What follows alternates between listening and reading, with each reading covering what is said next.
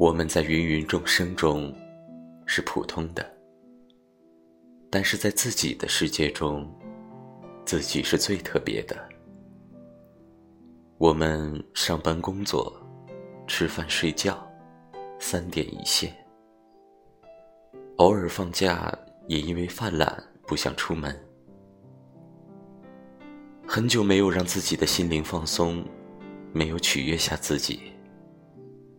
很久没有出去看看山水，或者在节假日，自己送给自己一件礼物，买一束鲜花放进花瓶，瞬间心情特别好。